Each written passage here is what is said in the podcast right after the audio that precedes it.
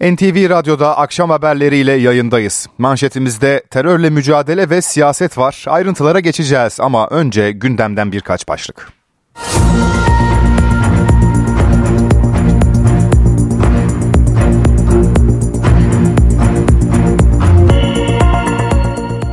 Cumhurbaşkanı Recep Tayyip Erdoğan toplumu bölmek isteyenlere karşı uyardı, siyasi bukalemun ifadesini kullandı. Önce son 48 saatteki terörle mücadele operasyonlarını sonra da Cumhurbaşkanı'nın açıklamalarını vereceğiz. Siyasette ortak bildiri polemiği sürüyor. MHP lideri Devlet Bahçeli, CHP ve DEM Partili temsilcileri dinlemeden meclisteki oturumu terk etti. CHP lideri Özgür Özel hem Bahçeli'nin bu tavrını hem de hafta sonu şehit cenazesinde yaşananları değerlendirdi. Açıklamaları mikrofona getireceğiz.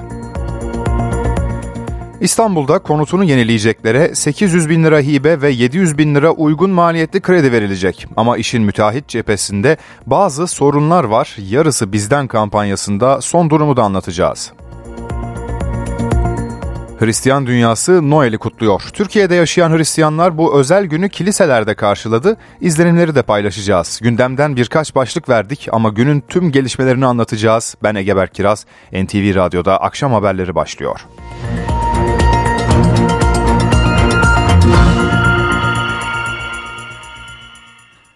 Türkiye şehitlerin yasını tutuyor. Irak'ın kuzeyindeki Pençe Kilit Harekatı bölgesinde teröristlerle çıkan çatışmada şehit olan askerler memleketlerinde son yolculuklarına uğranırken sınır ötesinde harekatlar sürüyor. Son 48 saatte hangi noktalar hedef alındı, kaç terörist etkisiz hale getirildi? Ayrıntılar NTV muhabiri Mustafa Berber'de. Irak'ın kuzeyinden gelen acı haberin ardından Milli Savunma Bakanlığı bünyesinde de hava harekatları düzenlenmeye başlamıştı. Irak'ın kuzeyi ve Suriye'nin kuzeyinde bulunan 29 terör hedefi yerle bir edilmişti. Bu hedefler arasında teröristler tarafından mağara, sığınak, barınak ve mühimmat deposu olarak kullanılan yerlerle petrol tesisleri de bulunuyordu ve bu hedefler yerle bir edildi. Milli Savunma Bakanlığı'ndan bugün hava harekatına ilişkin açıklama geldi ve 26 teröristin en az 26 teröristin etkisiz hale getirildiği bilgisi paylaşıldı. Milli Savunma Bakanlığı tarafından. Daha önce de 30 terörist Irak'ın kuzeyinde etkisiz hale getirilmişti. Yani iki gün içerisinde etkisiz hale getirilen terörist sayısı 56'ya yükselmiş oldu. Irak'ın kuzeyi ve Suriye'nin kuzeyindeki terör hedeflerine yönelik düzenlenen operasyonlarda. Tabi bu operasyonlar bir yandan sürerken bir yandan da Milli İstihbarat Teşkilatı e, Irak'ın kuzeyinde nokta operasyon düzenledi ve Irak'ın e, kuzeyine düzenlenen nokta operasyonda PKK terör örgütünün sözde akademi sorumlusu etkisiz hale getirildi. Aslında kritik bir isimdi çünkü örgüt içerisinde eleman temin etmek için görevlendirilmişti ve ideolojik dersler veriyordu Türkiye'ye yönelik saldırı düzenleyecek olan PKK'lı teröristlere nokta bir operasyon düzenledi MİT ve o teröriste yanındakilerle birlikte sıkı takibin ardından etkisiz hale getirildi. NTV muhabiri Mustafa Berber Ankara'dan aktardı. Cumhurbaşkanı Recep Tayyip Erdoğan Türkiye'nin kritik bir dönemden geçtiğini söyledi. Terör baronlarının Türkiye'yi yolundan alıkoymasına izin vermeyeceklerini vurguladı. Erdoğan İstanbul'da Sabiha Gökçen Havalimanı'nın ikinci pistinin açılış töreninde konuştu. Bugüne kadar diklenmedik ama her zaman dik durduk. Baskılara, tehditlere, emperyalist güçlerin ülkemizle ilgili yazdığı karanlık senaryolara asla eyvallah etmedik darbecisinden vandalına, teröristinden beşinci kol elemanına kadar milletin muazzez iradesine saldıranların heveslerini kursaklarında bıraktık. İçinde bulunduğumuz kritik dönemde de aynısını yapacağız. Gözlerimizi hedeflerimizden bir an olsun ayırmayacağız. Ne Kandil ve Suriye'deki terör baronlarının ne de bu hainlerin yularını ellerinde tutanların bizi yolumuzdan alıkoymasına müsaade etmeyeceğiz. Terörle ülke siyasetinin şekillendirildiği eski Türkiye artık geride kalmıştır. Terör saldırılarıyla milletimizi bölme planlarının raf ömrü tükenmiştir. Türk'ü, Kürd'ü, Arap'ı, Alevisi, ve Sünnisiyle 85 milyonun kardeşliğine kast edilmesine, aramıza nifak sokulmasına kesinlikle izin vermeyiz. Terörle yol yürüyenlere, terör örgütlerini maşa olarak kullananlara, iradesini Kandil'deki alçaklara teslim edenlere, 3-5 oy alacağız diye bölücü hainlere, kapı kulu olanlara meydanı asla bırakmayacağız. Teröriste terörist dememek için 40 takla atan 40 farklı kılığa giren siyasi bu kalemunların maskelerini indirmekte kararlıyız. Şehit haberleri sonrası siyasette ortak bildiri polemiği yaşanıyor. Cumhuriyet Halk Partisi 12 askerin şehit olduğu terör saldırılarını kınayan meclis bildirisine imza atmamış, kendi bildirisiyle terörü kınamıştı. MHP Genel Başkanı Devlet Bahçeli CHP'ye tepki gösterdi. CHP Genel Başkanı Özgür Özel'den eleştirilere yanıt geldi. Cumhuriyet Halk Partisi'ni de takip etmeyeceğim. Arkadaşlarım da takip etmeyecekler. Anayasa Mahkemesi'nin yapması gerekeni yapıyorum bugün. Cumhuriyet Halk Partisi'nin 12 askerin şehit olduğu saldırıları kınayan meclis ortak metnine imza atmayıp kendi bildirisiyle terörü kınaması tartışmaları da beraberinde getirdi. MHP Genel Başkanı Devlet Bahçeli bütçe görüşmelerinin son gününde söz sırası CHP ile birlikte o bildiriye imza atan DEM Parti'ye gelince genel kurulu terk etti. CHP'li konuşmacıyı da dinlemedi. Sayın Bahçeli'nin canı sağ olsun geçen konuşmamızı dinleyip e, o konuda övgülerini ifade etmişti. Madem ki Sayın Bahçeli kendisini muhalefet partisi olarak tanımlamıştır. Biz muhalefete muhalefet etmeme geleneğimizi MHP üzerinden de sürdürelim. Özel pazar günü Manisa'da sözleşmeli er Enis Budağ'ın cenaze töreninde protesto edilmişti. O protestoyu hatırlatan Cumhurbaşkanı Erdoğan, işte bir tanesi Manisa'da gitmiş orada güya gövde gösterisi yapacak. Ne oldu? Artık bu millet kimin kim olduğunu gayet iyi biliyor. Öyle herkese yol geçen anı demiyor sözleriyle Özel'i eleştirdi. Özgür Özel, Cumhurbaşkanı'nın bu eleştirisine mecliste yanıt verdi. Şehit cenazesine gidiyoruz ve buna gövde gösterisi diyor. Şehit cenazesine gitmek ne zamandan beri gövde gösterisi olmuş? Cenazeye gitmek mi gövde gösterisi, orada sövgü gösterisi yapmak mı? Hangisi şehidi inciltiyor? Bu haftanın önemli maddelerinden biri yine asgari ücret. Komisyon 7 milyon kişinin merakla beklediği rakamı belirlemek için toplanacak. Üçüncü toplantının günü belli mi? Hangi rakamlar konuşuluyor? Ayrıntıları başkentten Sibel Can'dan dinleyelim. Asgari ücret tespit komisyonu 2024 yılının ücretini belirlemek için artık sona yaklaştı. Üçüncü toplantı için henüz bir tarih açıklanmadı. Gözler Çalışma ve Sosyal Güvenlik Bakanlığı'nda bu hafta e, asgari ücret tespit komisyonunun toplanacağı o tarihi açıklayacak. Ardından da komisyon toplanacak ve bu toplantıda artık rakam konuşulmasını ve asgari ücretin belirlenmesini bekliyoruz. İlk iki toplantı yapılmıştı. İlk toplantıda taraflar beklentilerini açıklamıştı. Çalışma ve Sosyal Güvenlik Bakanı Vedat Işıkhan çalışanların enflasyon altında ezdirilmeyeceğini söylemişti. Yine Türk İş Genel Başkan Yardımcısı çalışanların geçim şartları göz önünde bulundurulmalı demişti ve TİS Genel Başkanı Özgür Burak Akkol da çalışma arkadaşlarımız ve işletmelerimiz için sürdürülebilir ve dengeli bir rakam vurgusu yapmıştı. İkinci toplantıda da asgari ücret belirlenirken yol haritası olacak göstergeler ve veriler masaya getirilmişti.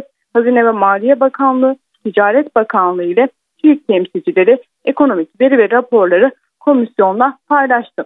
Hali hazırda kamuoyunda e, konuşulan zam oranları ve karşılık gelen ücretler e, konuşuluyor. Mevcut net 11.402 lira. %35 zam yapıldığı takdirde bu rakam 15.392 liraya çıkacak. Yine kamuoyunda en yüksek zam oranı olarak %50-%55 e, aralığında bir oran konuşuluyor. Eğer %50 zam yapılırsa 17.103 lira, %55 zam yapılırsa da 17.673 lira olacak asgari ücret. Yineleyelim bu rakamlar kamuoyunda tartışılan, konuşulan rakamlar.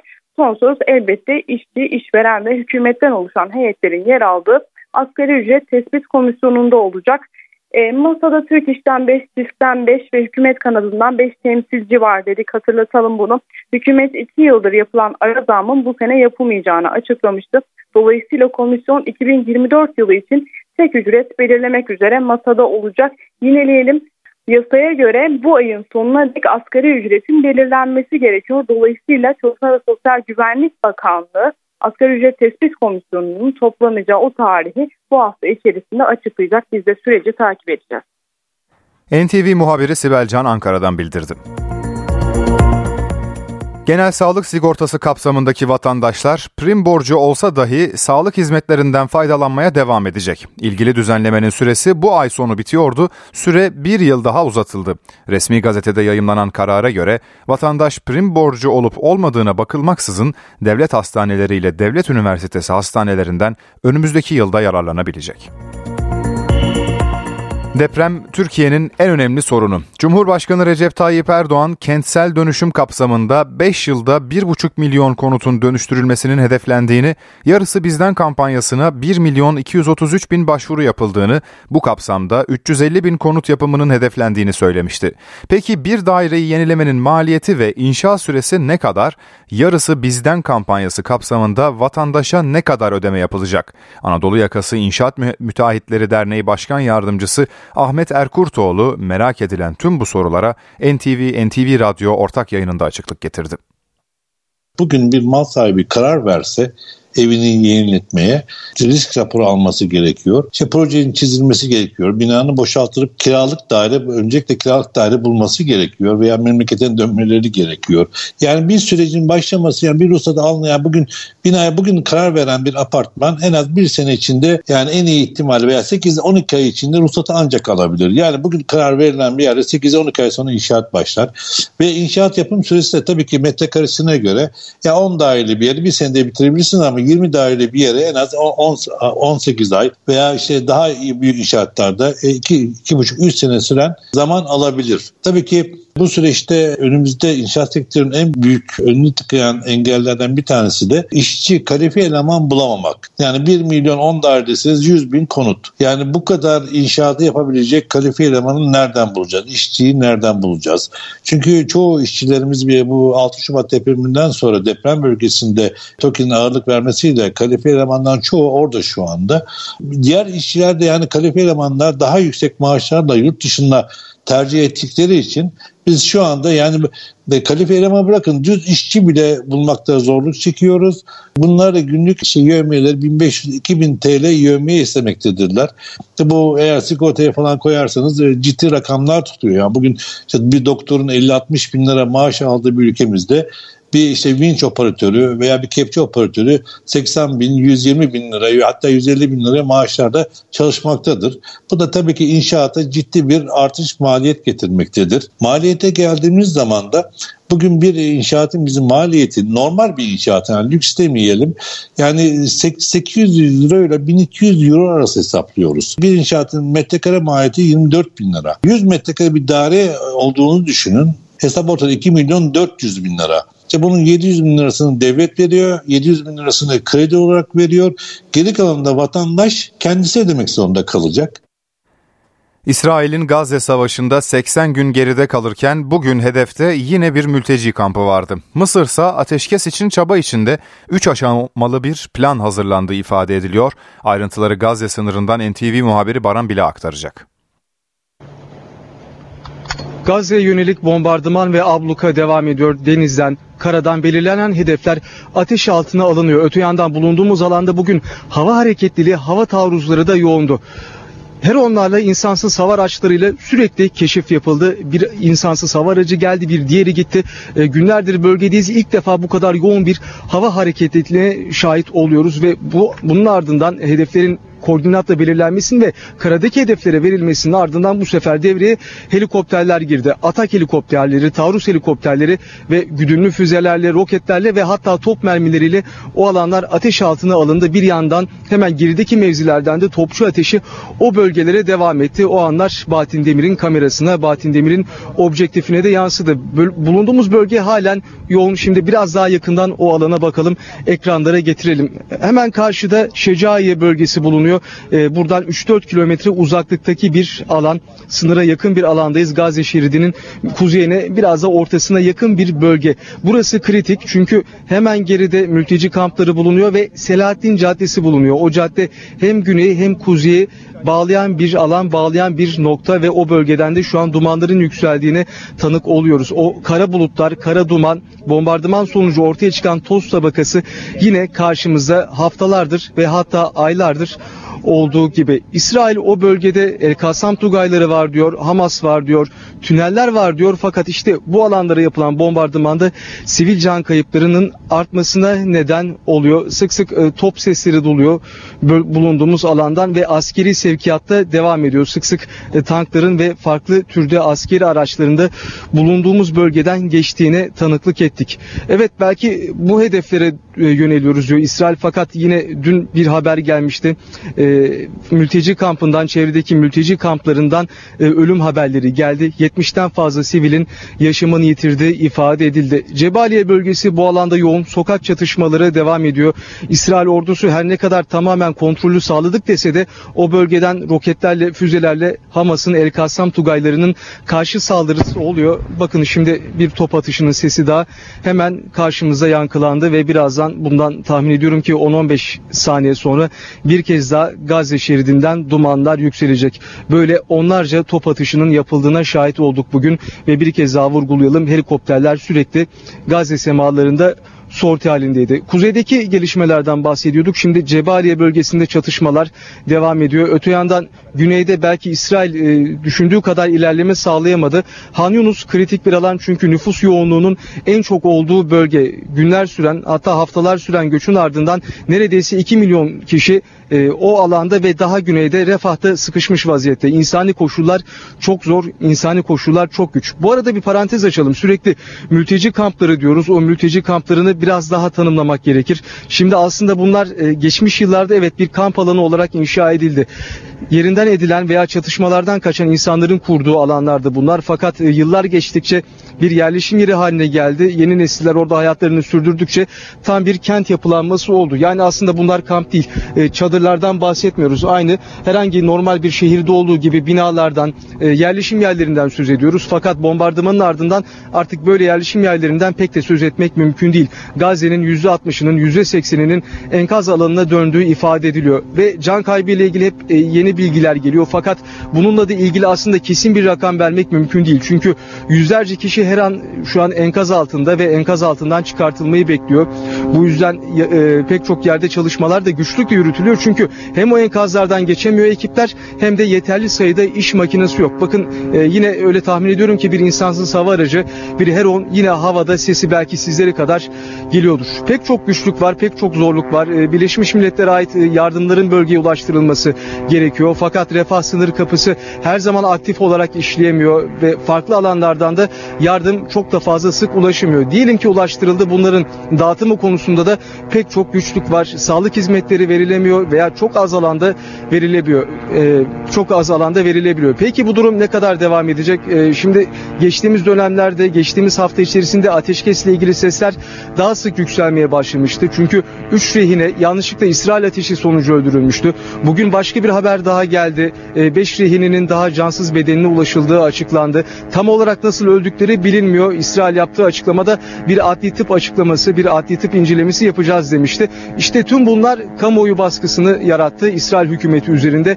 E, İsrail Cumhurbaşkanı'ndan bir açıklama gelmişti. İnsani araya hazırız demişti. E, farklı alanlarda Mısır'da Katarlı yetkililerle de bir dirsek teması bir nevi sağlanmıştı. Fakat İsrail Başbakanı'ndan Netanyahu'dan gelen açıklamalar pek de böyle sıcak bakar nitelikte değil ateşkese. Savaş kabinesinin tutumu da benzer nitelikte. Savaşa devam edeceğiz. Tüm hedeflerimize ulaşana kadar bu savaşı sürdüreceğiz diyorlar. Fakat tüm bu gelişmeler yaşanırken sivil kayıplar giderek artıyor. E, Gazze çatışmaların odağında fakat şunu da vurgulamak gerekir. Batı Şeria'da ve farklı bölgelerde de can kayıpları arttıkça çatışmalar ve bombardıman sürdükçe de tansiyon yükseliyor. Bu alanda tepkiler yükseliyor. Ayrıntıları Baran Bila aktardı. Bu arada İsrail'in Gazze'ye yönelik saldırılarında hayatını kaybeden gazetecilerin sayısı 103 oldu.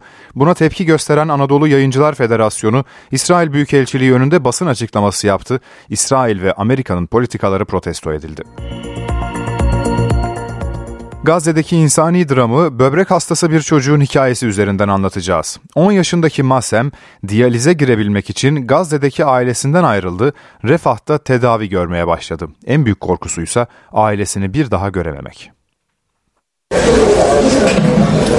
Tedavisinin sürdürülebilmesi için ailesinden ayrılması gerekiyordu.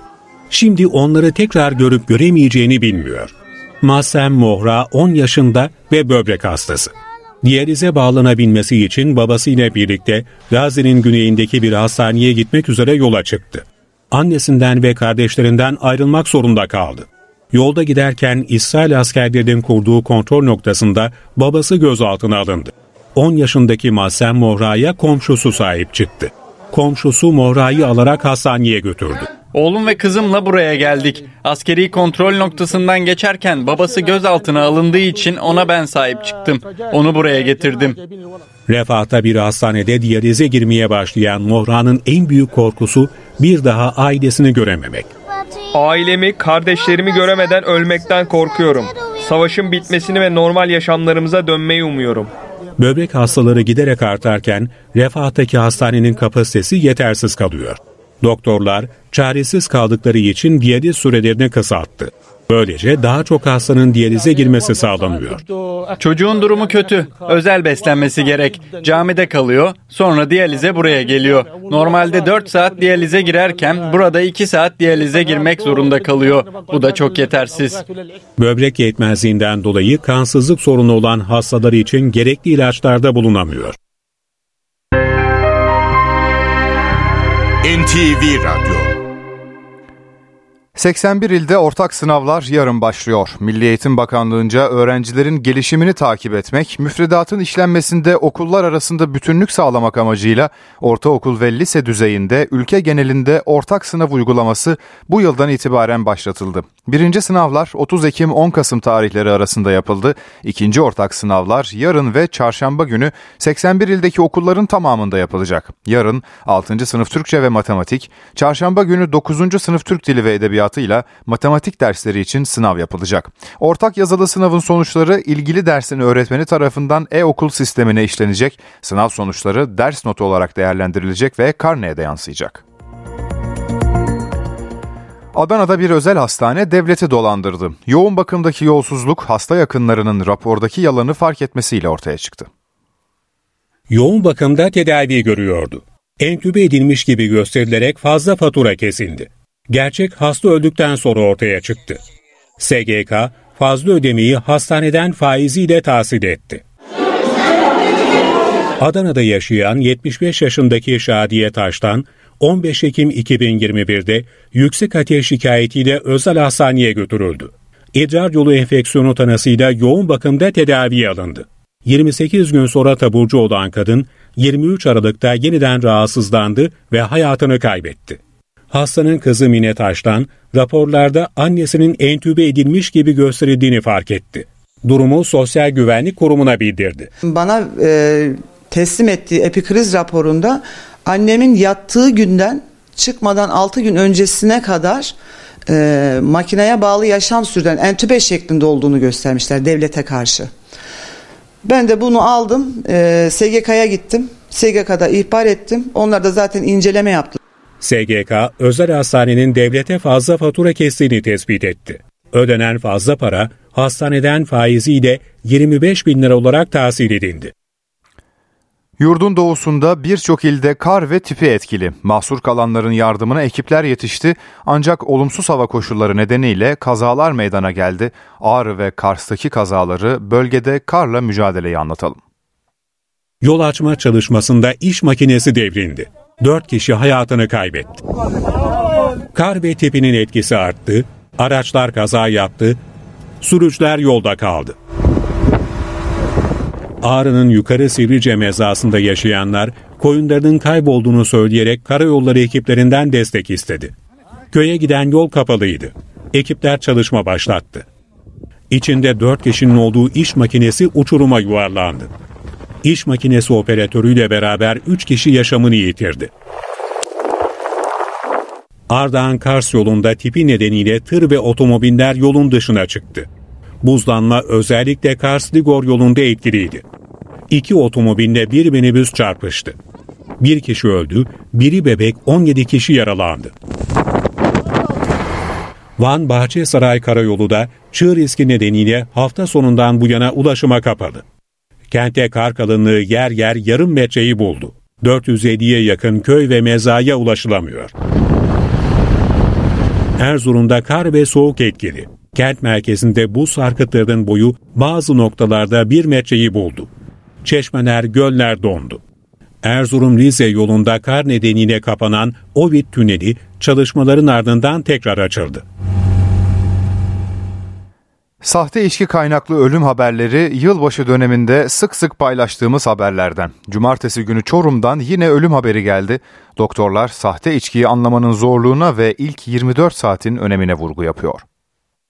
Yılbaşı yaklaşırken sahte içki üretenler faaliyetlerini arttırdı. Sadece İstanbul'da son bir ayda 8 bin litreden fazla etil alkol ele geçirildi. Sahte alkol zehirlenmesi şüphesiyle Çorum'da hastaneye kaldırılan 67 yaşındaki Yakup Doğan, cumartesi günü hayatını kaybetti. Etil alkolle üretilen sahte içkiler bünyeye, sindirim sistemine zarar veriyor. Metil alkol ise ölüme neden olabiliyor.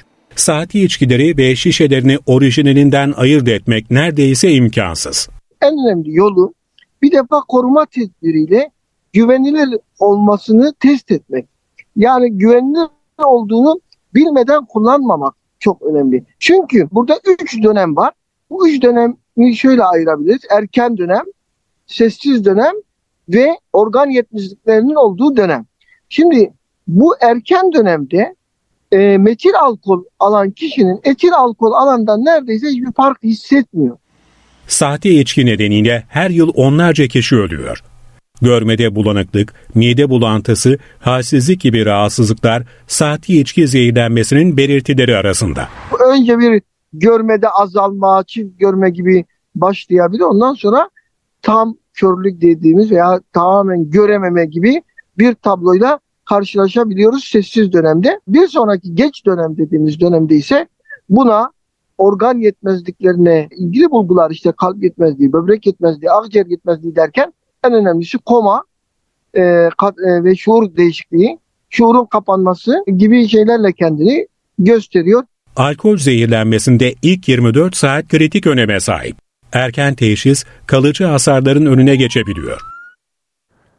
Sırbistan'da seçim sonrası sular durulmuyor. Başkent Belgrad'da tansiyon yüksek. Seçimlerin tekrarlanmasını isteyen hükümet karşıtı protestocular belediye binasına girmeye çalıştı. Polis olayları güçlükle bastırdı.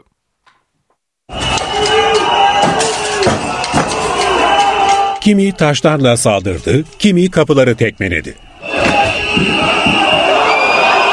Muhalefetteki şiddete karşı Sırbistan ittifakı, başkentteki yerel seçimlerde hükümetin şehir dışından binlerce kişiyi Belgrad'a getirdiği ve seçimleri bu yolla kazandığını öne sürdü. Bu iddia Belgrad'da ortalığı karıştırdı. İktidar karşıtı protestocular belediye binasına girmeye çalıştı. Binanın camları kırıldı. Polis protestoculara göz yaşartıcı gazla müdahale etti. Protestocular Sırbistan Devlet Başkanı Aleksandr Vučić aleyhinde sloganlar attı. Başkentte patlak veren olaylar polisin müdahalesiyle bastırıldı. Belediye binasında tansiyon düşerken çok sayıda polis bina ve çevresinde geniş güvenlik önlemleri aldı. Vučić olaylar üzerine kameraların karşısına geçti. Başkentteki karışıklığın sebebinin dış güçler olduğunu öne sürdü. Muhalefete de gönderme yapan Sırp lider şiddete karşı mücadele edenlerin kim olduğu ortaya çıktı ifadelerini kullandı. Muhalefet liderleri ise belediye binasını harabiye çevirenlerin ajan provokatörler olduğunu iddia etti. 17 Aralık'ta hem parlamento hem de yerel seçimler için sandık başına giden Sırbistan'da devlet başkanı Aleksandr Vučić'in Sırp İlerleme Partisi SNS %46'nın üzerinde oy oranıyla seçimlerde galip gelmişti. Vučić seçim zaferini ilan etse de o günden bu yana ülkede tartışmaların sonu gelmiyor. Muhalefet seçimlerde usulsüzlük yapıldığı iddiasıyla oyların yeniden sayılmasını talep ediyor. Bazı muhalif milletvekilleri ise başlattıkları açlık grevini sürdürüyor sürdürüyor. Son olarak ülkedeki seçim kurulu yaklaşık 30 noktada yeniden seçime gidilmesine karar vermişti. Belirlenen bölgelerde halk 30 Aralık'ta yeniden sandık başına gidecek. İngiliz devi Manchester United'a yeni hissedar geliyor. Kırmızı şeytanların %25'i Britanyalı bir iş insanına satılıyor. Taraftar mutlu. Ayrıntıları Londra'dan Gökhan Bozkurt'tan alalım. Manchester United takımının yılan hikayesine dönen satışında nihayet bir sonuca varıldı. Britanyalı iş insanı Jim Ratcliffe takım hisselerinin %25'i için 1.3 milyar dolar ödemeyi kabul etti. Bu teklifin onayı takımın piyasa değerinin de 6.3 milyar olduğu anlamına gelecek. Radcliffe'in ödeyeceği tutar neredeyse Glazer ailesinin 2005'te takımın tamamı için ödediği paraya eşdeğer. Glazer ailesi takımı 1.34 milyon dolara satın almıştı. Takım taraftarları satış sonrası karışık duygular içinde. Taraftarlar bu satışın Glazer ailesi için sonun başlangıcı olmasını umuyor.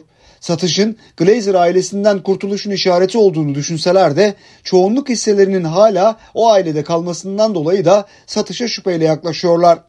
Ancak petrokimya devi Ineos'un sahibi iş insanı Radcliffe %25 hisseyi alsa da futbol operasyonlarının kontrolünü ele alacak gibi anlaşılıyor. Anlaşmanın Premier Lig yönetiminin onayından da geçmesi gerekiyor. Bunun da 3 ila 4 haftayı bulması mümkün. Radcliffe satışın onaylanmasından hemen sonra Old Trafford'a altyapı yatırımları için 300 milyon enjekte edecek. Takımın satışı için geçen 13 aylık süreç onay alırsa eğer Manchester United'ın piyasa değeri de tescillenmiş olacak. Bu miktar bir kulübün azınlık hisseleri için ödenen en yüksek miktar olarak da tarihe geçecek. Radcliffe Manchester doğumlu olması nedeniyle doğuştan taraftar olduğunu iddia etse de daha önce Chelsea takımını almayı da denemişti ama başarılı olamamıştı. Spor yatırımları ile bilinen Ineos, Fransa ve İsviçre birinci liglerinden de takımların sahibi. United taraftarlarının en büyük öfkesi Glazer ailesinin takıma duygusal bir bağı olmadan konuya ticari baktıkları eleştirisiydi. Bu açıdan bakıldığında Redcliffe'in de spora ticari yatırımları bulunsa da Manchester doğumlu olması ve doğuştan taraftar olduğu iddiasını ortaya atması nedeniyle bir duygusal bağın oluşması beklentisi hakim. NTV Londra temsilcisi Gökhan Bozkurt'un notlarını dinledik. Hristiyan dünyası Noel'i kutluyor. Türkiye'de yaşayan Hristiyanlar da özel günü kiliselerde karşıladı. Hatay'daki ayin yıkılan Antakya Ortodoks Kilisesi'nin enkazı arasında yapıldı. Diyarbakır ve Adıyaman'da da tören vardı.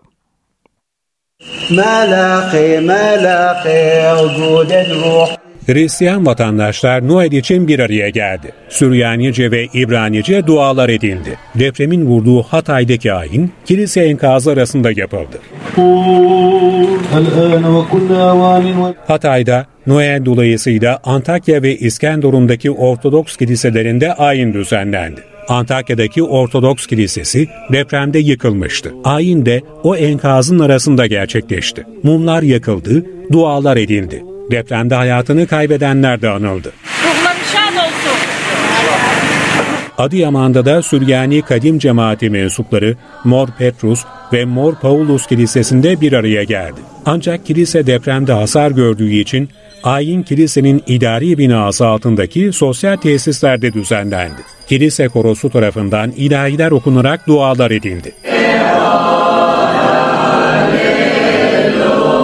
Diyarbakır'daki Meryem Ana Kilisesi. 3. yüzyılda yapıldığı tahmin edilen tarihi kilisede kentte sayıları 20'ye kadar düşen Süryaniler bir araya geldi. Noel ayini Mardin'deki Deyruz Zafaran Kilisesi'nin papazı tarafından yönetildi.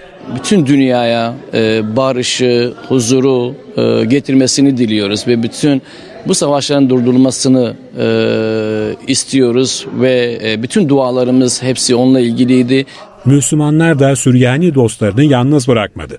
2023 yılı gibi bir şey olmasın. 2024 yılı daha çok güzel olsun. Daha e, felaketler yaşanmasın. E, mutluluk olsun, huzur olsun, barış olsun dünyada. Başka bir şey istemiyoruz. Ayinden sonra katılımcılara çörek ve şeker dağıtıldı. Kültürel değerleri günümüzde yaşatmak ve daha geniş kitlelerle buluşturmak amacıyla kurulan Motif Vakfı'nın, Vakfı'nın düzenlediği Halk Bilim Ödülleri törenle sahiplerine verildi. NTV'de Levent Dönmez'in sunumuyla ekrana gelen Laf Aramızda programı özel hizmet ödülüne layık görüldü. Hani gelecek için tatlı hayaller kurarız ama gerçekleşmeyince üzülürüz. Ya da tanıdığımız birinin hiç de düşündüğümüz gibi olmadığını görürüz, şaşırırız. Doğru Türkçe kullanımı konusunda farkındalık yaratıyor. Çevrenize kulak verirseniz hayır yerine bol bol hayır dendiğini göreceksiniz. Yapılan hataların altını esprili bir dille çiziyor. Hayallerinizin sukuta uğramayıp gerçekleşmesini dileriz. NTV'de yayınlanan ve Levent Dönmez'in sunduğu Laf Aramızda programı, Motif Vakfı'nın düzenlediği Halk Bilim Ödül Töreni'nde Motif Özel Hizmet Ödülüne layık görüldü.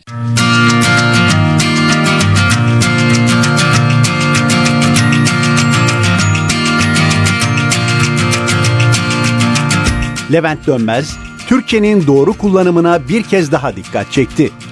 Ben sanat hayatına gözlerimi İstanbul Belediyesi şehir tiyatrolarında açtım. O zamanki ismi ya da daha önceki resmi Darül Bedai'ydi. Ne demek Darül Bedai? Güzellikler kapısı. Evet ama e, o bu güzellikler kapısında ben tiyatroya aşık olduğum kadar bir ikinci aşk daha yaşadım. Türkçe'ye aşık oldum. O gün bugündür Türkçe aşkım sürüyor. Yalnız zaman içinde ne yazık ki biraz irtifa kaybetmekte Türkçemiz. E, bu beni kaygılandırıyor. Dolayısıyla ben bu ödülü Levent Dönmez olarak almak istemiyorum. Hala direnen Türkçemiz adına aldım bu ödülü. Çok teşekkür ederim. Kendinizi vakfetmeyi düşüneceğiniz bir şeye tam anlamıyla vakıf olmanız dileğiyle.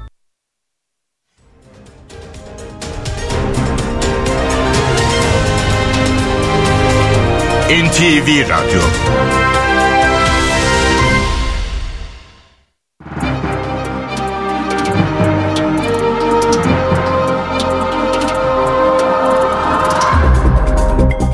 Borsa İstanbul 100 endeksi 7236 seviyelerinde. Dolar 29.22, Euro 32.21'den işlem görüyor. Euro dolar paritesi 1.10. Ons altın 2053 dolarda, gram altın 1926 liradan, çeyrek altın 3267 liradan satılıyor. Brent petrolün varil fiyatı 79 dolar.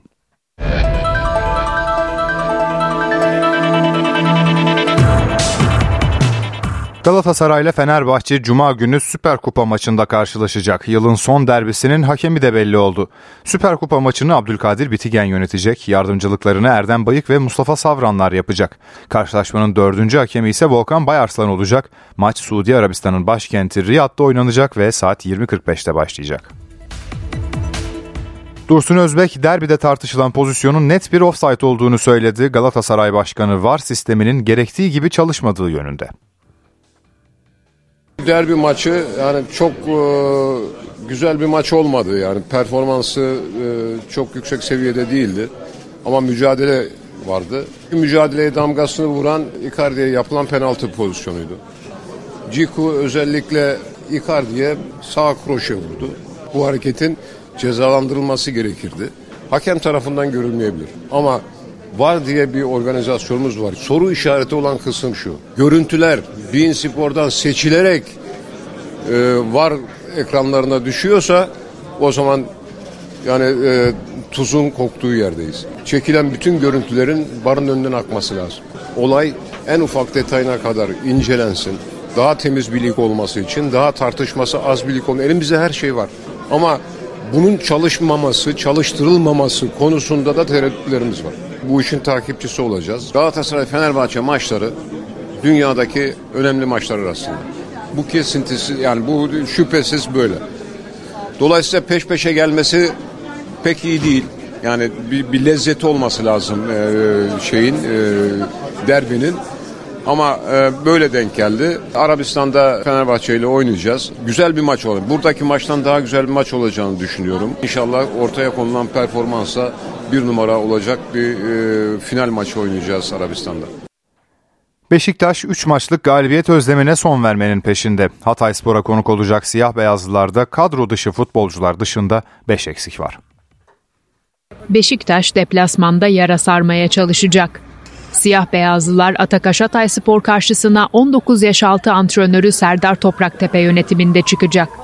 Takımda Necip, Umut, Gökhan, Chamberlain ve Tayyip Talhan'ın sakatlıkları sürüyor.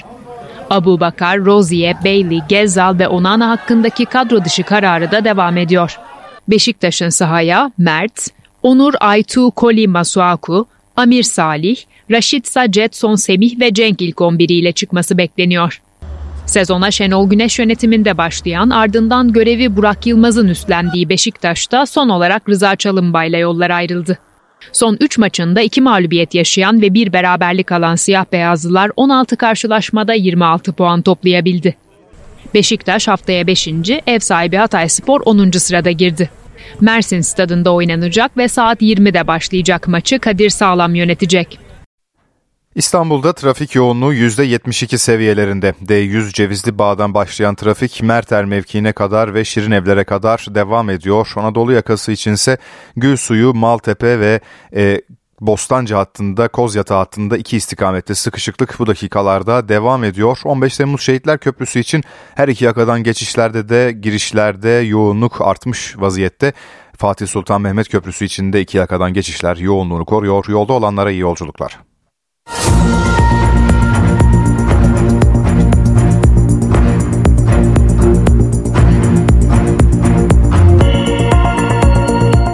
NTV Radyo'da gelişmeleri aktarmayı sürdürüyoruz. Şehit haberleri sonrası siyasette ortak bildiri polemiği yaşanıyor. Cumhuriyet Halk Partisi 12 askerin şehit olduğu terör saldırılarını kınayan meclis bildirisine imza atmamış, kendi bildirisiyle terörü kınamıştı. MHP Genel Başkanı Devlet Bahçeli CHP'ye tepki gösterdi. CHP Genel Başkanı Özgür Özel'den eleştirilere yanıt geldi. Cumhuriyet Halk Partisi'ni de takip etmeyeceğim. Arkadaşlarım da takip etmeyecekler. Anayasa Mahkemesi'nin yapması gerekeni yapıyorum bugün. Cumhuriyet Halk Partisi'nin 12 askerin şehit olduğu saldırıları kınayan meclis ortak metnine imza atmayıp kendi bildirisiyle terörü kınaması tartışmaları da beraberinde getirdi. MHP Genel Başkanı Devlet Bahçeli bütçe görüşmelerinin son gününde söz sırası CHP ile birlikte o bildiriye imza atan DEM Parti'ye gelince genel kurulu terk etti. CHP'li konuşmacıyı da dinlemedi. Sayın Bahçeli'nin canı sağ olsun geçen konuşmamızı dinleyip e, o konuda övgülerini ifade etmişti. Madem ki Sayın Bahçeli kendisini muhalefet partisi olarak tanımlamıştır biz muhalefete muhalefet etmeme geleneğimizi MHP üzerinden de sürdürelim. Özel pazar günü Manisa'da sözleşmeli er Enis Budağ'ın cenaze töreninde protesto edilmişti. O protestoyu hatırlatan Cumhurbaşkanı Erdoğan, işte bir tanesi Manisa'da gitmiş orada güya gövde gösterisi yapacak. Ne oldu? Artık bu millet kimin kim olduğunu gayet iyi biliyor. Öyle herkese yol geçen anı demiyor sözleriyle Özel'i eleştirdi. Özgür Özel, Cumhurbaşkanı'nın bu eleştirisine mecliste yanıt verdi. Şehit cenazesine gidiyoruz ve buna gövde gösterisi diyor. Şehit cenazesine gitmek ne zamandan beri gövde gösterisi olmuş? Cenazeye gitmek mi gövde gösterisi, orada sövgü gösterisi yapmak mı? Hangisi şehidi inciltiyor? 12 askerin şehit olduğu saldırıların ardından Türk Silahlı Kuvvetleri sınır ötesinde terör hedeflerini vuruyor. Irak ve Suriye'nin kuzeyinde 56 terörist etkisiz hale getirildi. Milli İstihbarat Teşkilatı da Irak'ta PKK'nın sözde akademi sorumlusunu öldürdü. 12 askerin şehit olduğu saldırıların ardından Irak ve Suriye'nin kuzeyinde terör hedefleri tek tek vuruluyor. Milli Savunma Bakanlığı en az 26 teröristin daha etkisiz hale getirildiğini duyurdu. Böylece sınır ötesinde etkisiz hale getirilen terörist sayısı 56'ya yükseldi.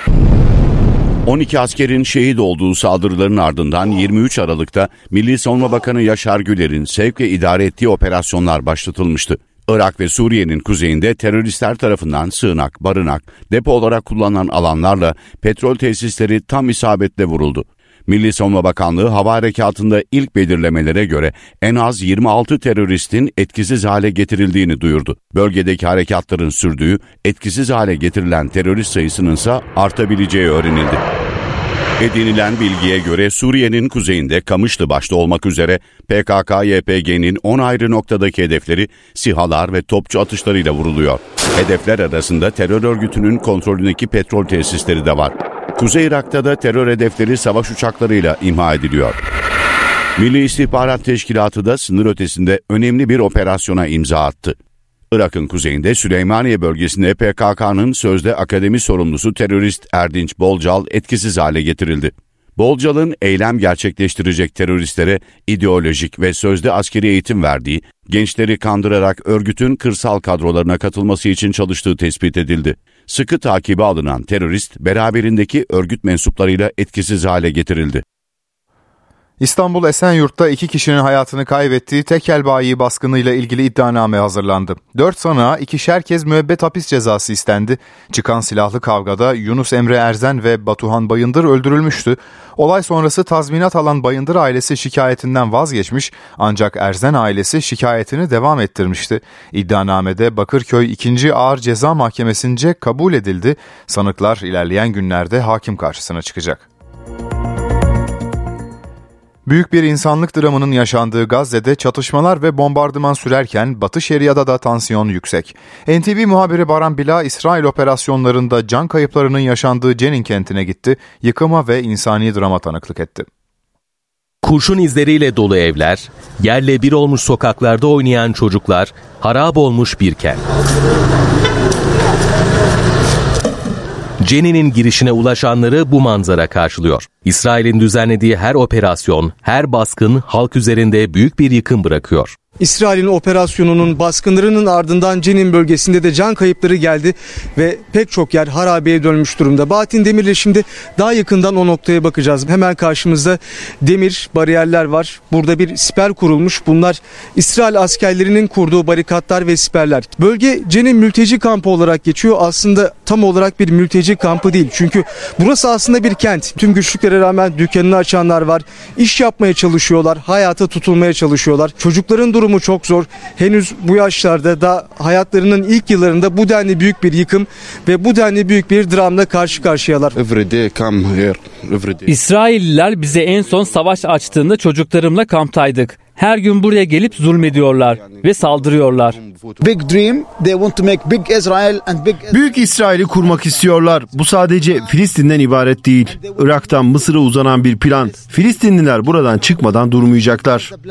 1948 Arap-İsrail Savaşı'nda evlerini terk etmek zorunda kalan Filistinliler için 1953'te kurulan Cenin mülteci kampında büyük bir dram var. Pek çok kişi yardıma muhtaç. Son kuşatmada 4000 Filistinlinin yerinden olduğu tahmin ediliyor. Çatışmaların merkezindeki Gazze'nin geleceği ise belirsiz. Öte yandan uzayan savaş hali Cenin'de ve tüm Batı Şeria'da tansiyonun yükselmesine neden oluyor. Bölgenin normale dönmesi ise kalıcı ateşkese bağlı. Gazze'de savaş devam ederken Filistin'de iki siyasi yapı arasında barış olacak mı? Konu Cumhurbaşkanı Recep Tayyip Erdoğan'ın Hamas ve El Fetih görüşüyor açıklamasıyla yeniden gündemde. Partisini Hamas ve El Fetih'ten farklı üçüncü yol olarak tanımlayan siyasetçi Mustafa Barguti, uzlaşı için önerilerini NTV'den Deniz Kilislioğlu'na anlattı. Ben bu bölünmenin varsayıldığı gibi 2007'de başladığını düşünmüyorum. Bence tüm Filistinliler arasındaki bölünmenin kaynağı 1993'teki Oslo Anlaşması'ydı.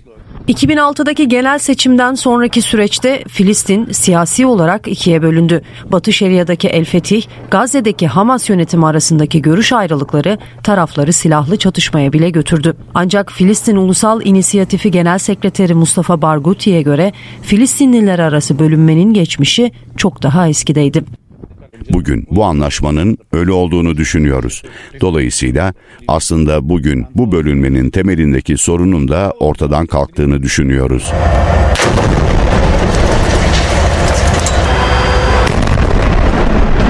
Filistinli gruplar birlik olabilmek için 11 yılda çok kez masaya oturdu. 2020'de 14 Filistinli grup ülkeyi 15 yıl sonra seçime götürmek için uzlaştı. Buna göre 2021'de genel, başkanlık ve ulusal konsey seçimleri yapılacaktı.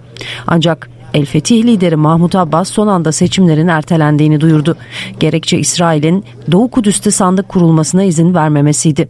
Barghouti, Abbas'ı 14 Filistinli grubun mutabakatına uymamakla suçladı. 150 sandığı Kudüs'ün tamamına dağıtacaktık. Her bir sandığın başına 20 kamera koyacak ve İsraillerin bizi durdurmasını bekleyecektik. Bence ölümcül, tarihi bir hataydı. Eğer o seçimleri yapsaydık biz bugün bu savaşta olmazdık. Abbas'ın yolu yanlış bir yol. Bu yolu bırakmalı. Filistin'i yönetmede başka bir yaklaşıma ihtiyacımız olduğunu kabul etmek zorunda. En önemli şey özgür, bağımsız, demokratik seçimlerin yapılmasını kabul etmeli. Barghouti bugün de uzlaşının 3 adımla mümkün olduğuna inanıyor.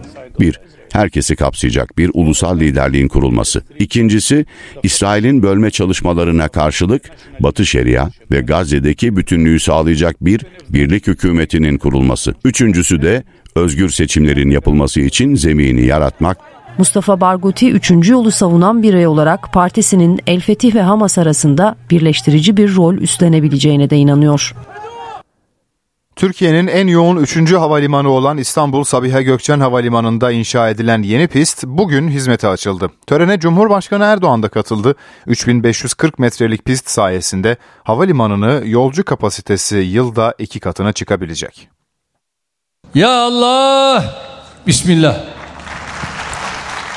Kapasiteyi iki katına çıkaracak. Yılda 85 milyondan fazla yolcuyu ağırlayabilecek. Sabiha Gökçen Havalimanı'nın 3540 metre uzunluğundaki ikinci pisti Cumhurbaşkanı Recep Tayyip Erdoğan'ın da katıldığı törenle açıldı. Yapılan işe takoz koymak, milletin hayrına olan her projeye çamur atmak, CHP ve siyasi akrabalarının milli sporudur. CHP'nin sabık genel başkanının uçak bile inmiyor dediği Tuz Gölü'ne alabalık tesisi yapmaya benzettiği havalimanımız bu sene sonunda 37 milyon yolcu ağırlayacak. 2030 yılında ise bu rakam 63 milyona yaklaşacak. Engellemek için gezi olayları dahil sokak terörüne başvurdukları İstanbul Havalimanı Avrupa ve dünyanın en iyi havalimanları arasında gösteriliyor. Cumhurbaşkanı 25 Ağustos'ta deniz kazası yapan ve uzun süre tedavi gören Pegasus Hava Yolları Yönetim Kurulu üyesi Ali Sabancı'yı sahneye çağırdı. Ali Bey bak şimdi ikinci piste devreye girdi. Bak şimdi 300 tane Türk Hava Yolları aldığına göre sizde 150 tane. Onların ne kadarı bize? Sabiha Gökçen Havalimanı'nın yeni pisti Türkiye'nin en büyük ikinci pisti oldu. 60 metre genişliğindeki piste geniş gövdeli uçaklar iniş yapabilecek. İstanbul'da Yarısı Bizden kampanyasında konutunu yenileyeceklere 800 bin lira hibe, 700 bin lirada uygun maliyetli kredi verilecek. Projeye başvurular aylar önce tamamlanmıştı. Sürecin hızlanması bekleniyor ama bu kez de müteahhitler çalıştıracak eleman bulamadıklarını söylüyor. Müteahhitler çalıştıracak işçi bulmakta zorlanıyor. Kentsel dönüşümde yarısı bizden kampanyasında ayrıntıları Cumhurbaşkanı Recep Tayyip Erdoğan açıkladı. Her bağımsız bölüme 1,5 milyon lira destek sağlanacak. 700 bin lira hibe, 700 bin lira uygun maliyetli kredi verilecek. 100 bin lira tahliye desteği sağlanacak. Krediler 10 yıl vadede geri ödenecek. Kredilerin ödemesi evler tamamlandıktan sonra başlayacak. Kredilerin ilk yılında faiz ödenmeyecek. Müteahhitlerin ise en büyük sorunu işçi bulamamak. Tabii ki bu süreçte e, Allah depremi yaşatmasın. İnşallah hızlı bir şekilde İstanbul'u yeniden elden geçirebiliriz. İnşaat sektörünün en büyük, büyük e, önünü tıkayan engellerden bir tanesi de e, işçi, kalifiye eleman bulamamak. Bu kadar inşaatı yapabilecek kalifiye elemanı nereden bulacağız? İşçiyi nereden bulacağız? Çünkü çoğu işçilerimiz bu 6 Şubat depreminden sonra deprem bölgesinde e, TOKİ'nin ağırlık vermesiyle kalifiye elemanların çoğu orada şu anda. E, diğer işçiler de yani kalifiye elemanlar daha yüksek maaşlarla yurt dışında tercih ettikleri için biz şu anda yani kalifiye eleman bırakın düz işçi bile bulmakta zorluk çekiyoruz. Proje ilk etapta İstanbul için geçerli olacak. Bağımsız bölümler yani daireler için toplam başvuru sayısı ise 1 milyon 233 bin. 1500-2000 TL yövmeye istemektedirler. İşte bu eğer sigortaya falan koyarsanız e, ciddi rakamlar tutuyor. Yani bugün işte bir doktorun 50-60 bin lira maaş aldığı bir ülkemizde bir işte vinç operatörü veya bir kepçe operatörü 80 bin, 120 bin liraya hatta 150 bin liraya maaşlarda çalışmaktadır. Bu da tabii ki inşaata ciddi bir artış maliyet getirmektedir. Projeyle 350 bin konut yapımı hedefleniyor. Şu ana kadar başvuru yapıp %100 anlaşmaya varan bağımsız bölüm sayısı 71 bini aştı. Gurbetçi vatandaşlar için hükümet yeni bir adım atıyor. Yurt dışından getirilen mobil cihazların Türkiye'de kaydedilmeden kullanılma süresi 4 aydan 6 aya çıkartılıyor. Geçici ithalat kapsamında Türkiye'ye getirilen araçların ülkede kalma süresi de yurt dışından emekli olanlar için 2 yıldan 4 yıla çıkarılacak. Her iki uygulamada yeni yılla birlikte yürürlüğe girecek.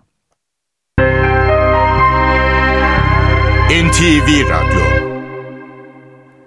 Avrupa yasa dışı göçle mücadelede önlemleri sıkılaştırırken okyanus ötesinde de benzer bir durum var. Güney Amerikalı binlerce sığınmacı kuzeye yöneldi, Amerika Birleşik Devletleri'ne girmeye çalışıyor. Tel örgüleri aşıp nehri geçmeye çalışıyorlar. Tek amaçları daha iyi bir hayata kavuşmak. Amerika Birleşik Devletleri'ne sığınmacı akınında son dönemde artış var. Sığınmacılar iki ülkeyi birbirinden ayıran Rio Grande nehrini geçmeye çalışıyor. Sığınmacı sayısında rekor artış Amerikalı yetkilileri de harekete geçirdi. ABD Başkanı Joe Biden, Meksika Devlet Başkanı Manuel López Obrador'la telefonda görüştü. İki lider sınırda daha fazla önlem alınması konusunda mutabık kaldı. Meksika Devlet Başkanı Obrador göçmen akınına karşı sınırda ek tedbirler alacaklarını söyledi. Bu açıklamalara karşın sınıra akın sürüyor. Meksika'nın güneyinden binlerce sığınmacı daha ABD'ye geçebilmek için yola çıktı.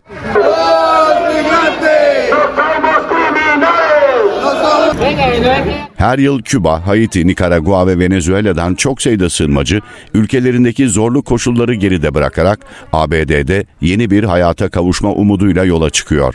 ABD-Meksika sınırındaki sığınmacı akınını gösteren görüntüler sıklıkla kameralara yansıyor. Amerikalı yetkililer sınırda uyuşturucu kaçakçılığının da yaygın olduğunu söylüyor. Sığınmacı sorununun ABD'de 2024'teki başkanlık seçimlerinde de kilit meselelerden biri olması bekleniyor. Sırbistan'da seçim sonrası sular durulmuyor. Başkent Belgrad'da tansiyon yüksek. Seçimlerin tekrarlanmasını isteyen hükümet karşıtı protestocular belediye binasına girmeye çalıştı. Polis olayları güçlükle bastırdı.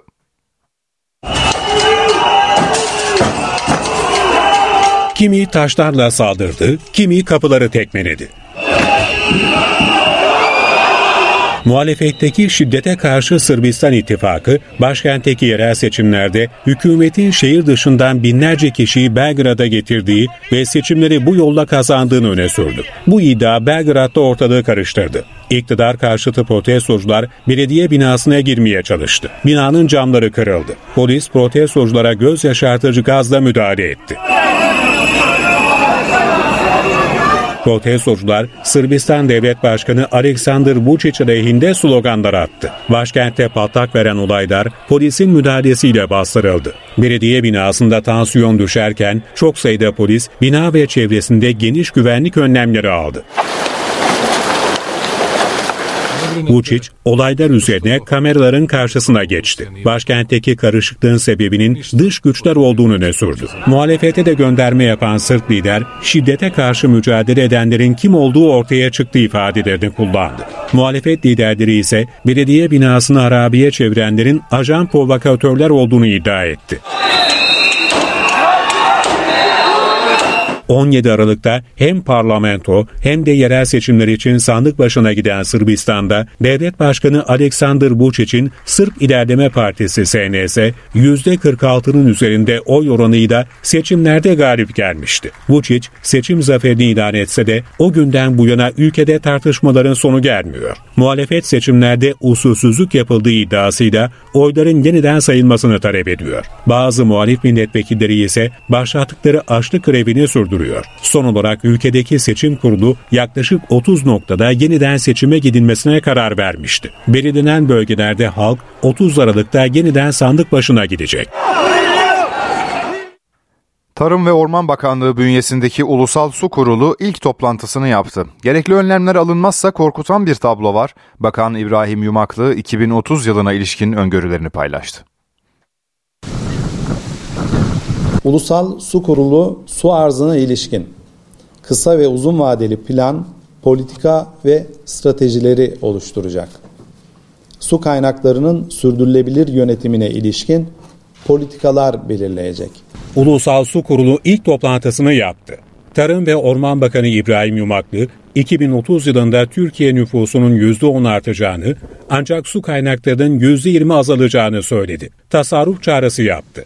Su kullanımlarımız bu şekilde giderse 6 yıl sonra toplam nüfusumuzun %49'u sulanan alanlarımızın ise %78'i su yetersizliği riskiyle karşı karşıya kalma durumunda. Su yönetimi konusunda karar alma mekanizmalarından biri olan Ulusal Su Kurulu geleceğe dönük politikalar üretmek üzere çalışacak. Kurul, su arzına ilişkin kısa ve uzun vadeli plan, politika ve stratejileri oluşturacak. Kullanımlarımız bu şekilde devam ederse 2030 yılında yani çok yakın bir gelecekte bu miktarın 1000 metreküpün altına düşmesi mümkün. Yani ülkemizin su kıtlığı çeken bir ülke konumuna düşmesi e, mümkün.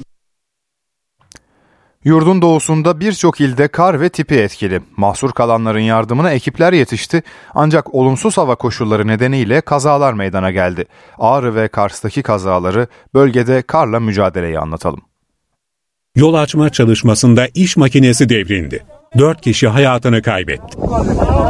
Kar ve tipinin etkisi arttı, araçlar kaza yaptı, sürücüler yolda kaldı.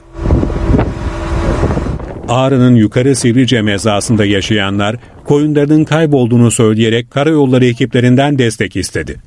Köye giden yol kapalıydı. Ekipler çalışma başlattı. İçinde dört kişinin olduğu iş makinesi uçuruma yuvarlandı. İş makinesi operatörüyle beraber üç kişi yaşamını yitirdi. Ardahan Kars yolunda tipi nedeniyle tır ve otomobiller yolun dışına çıktı. Buzlanma özellikle Kars-Ligor yolunda etkiliydi. İki otomobille bir minibüs çarpıştı.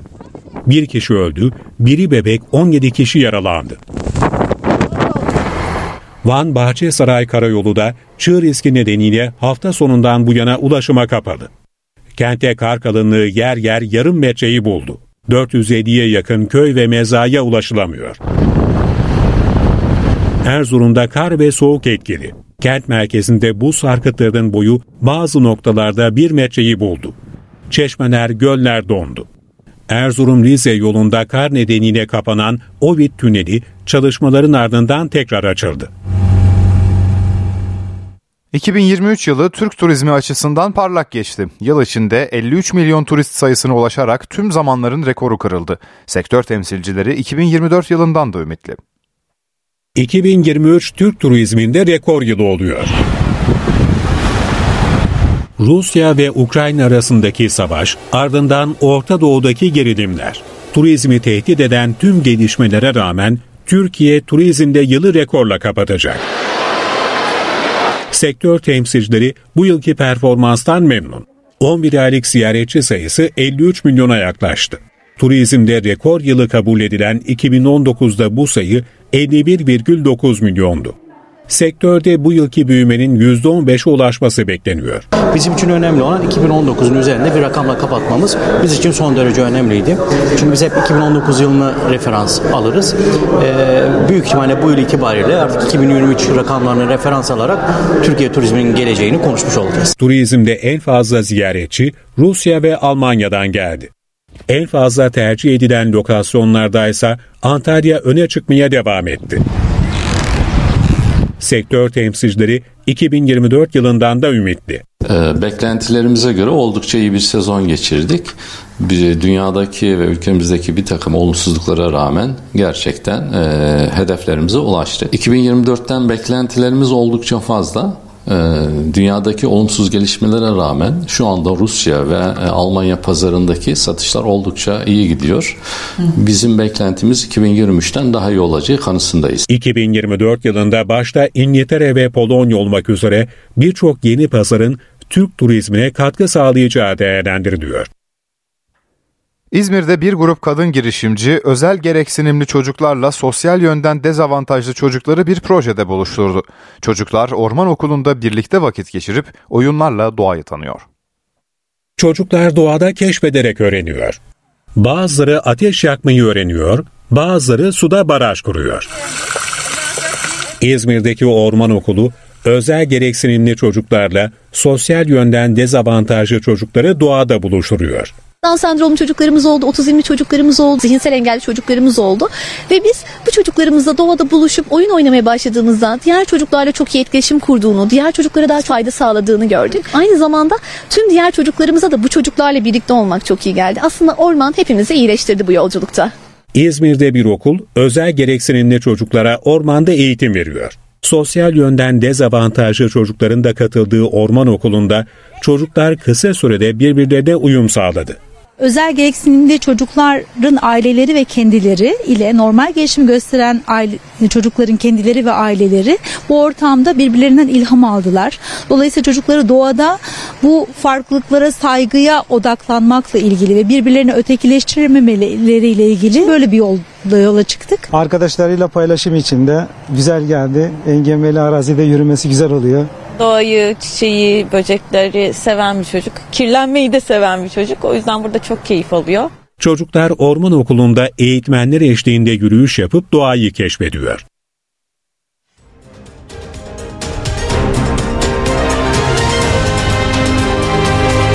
NTV Radyo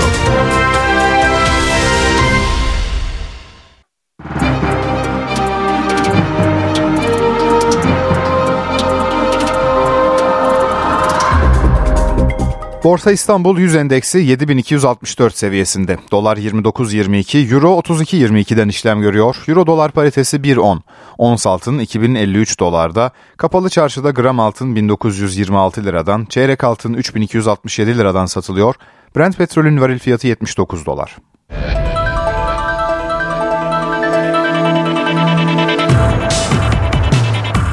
Galatasaray Başkanı Dursun Özbek derbide tartışılan pozisyonun net bir offside olduğunu söyledi.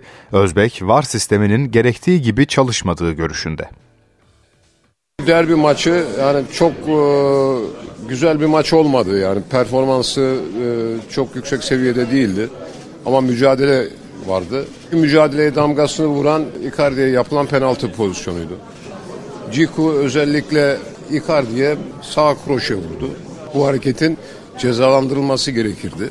Hakem tarafından görülmeyebilir. Ama var diye bir organizasyonumuz var. Soru işareti olan kısım şu. Görüntüler Bein Spor'dan seçilerek e, var ekranlarına düşüyorsa o zaman yani e, tuzun koktuğu yerdeyiz. Çekilen bütün görüntülerin barın önünden akması lazım. Olay en ufak detayına kadar incelensin. Daha temiz bir lig olması için, daha tartışması az bir lig olması. Elimizde her şey var. Ama bunun çalışmaması, çalıştırılmaması konusunda da tereddütlerimiz var. Bu işin takipçisi olacağız. Galatasaray-Fenerbahçe maçları dünyadaki önemli maçlar arasında. Bu kesintisi yani bu şüphesiz böyle. Dolayısıyla peş peşe gelmesi pek iyi değil. Yani bir, bir lezzeti olması lazım e, şeyin e, derbinin. Ama e, böyle denk geldi. Arabistan'da Fenerbahçe ile oynayacağız. Güzel bir maç olur. Buradaki maçtan daha güzel bir maç olacağını düşünüyorum. İnşallah ortaya konulan performansla bir numara olacak bir e, final maçı oynayacağız Arabistan'da. Galatasaray ile Fenerbahçe Cuma günü Süper Kupa maçında karşılaşacak. Yılın son derbisinin hakemi de belli oldu. Süper Kupa maçını Abdülkadir Bitigen yönetecek. Yardımcılıklarını Erdem Bayık ve Mustafa Savranlar yapacak. Karşılaşmanın dördüncü hakemi Volkan Bayarslan olacak. Maç Suudi Arabistan'ın başkenti Riyad'da oynanacak ve saat 20.45'te başlayacak. Beşiktaş 3 maçlık galibiyet özlemine son vermenin peşinde. Atakaş Hatayspor'a konuk olacak siyah beyazlılarda kadro dışı futbolcular dışında 5 eksik var. Beşiktaş deplasmanda yara sarmaya çalışacak. Siyah beyazlılar Atakaş Hatayspor karşısına 19 yaş altı antrenörü Serdar Topraktepe yönetiminde çıkacak.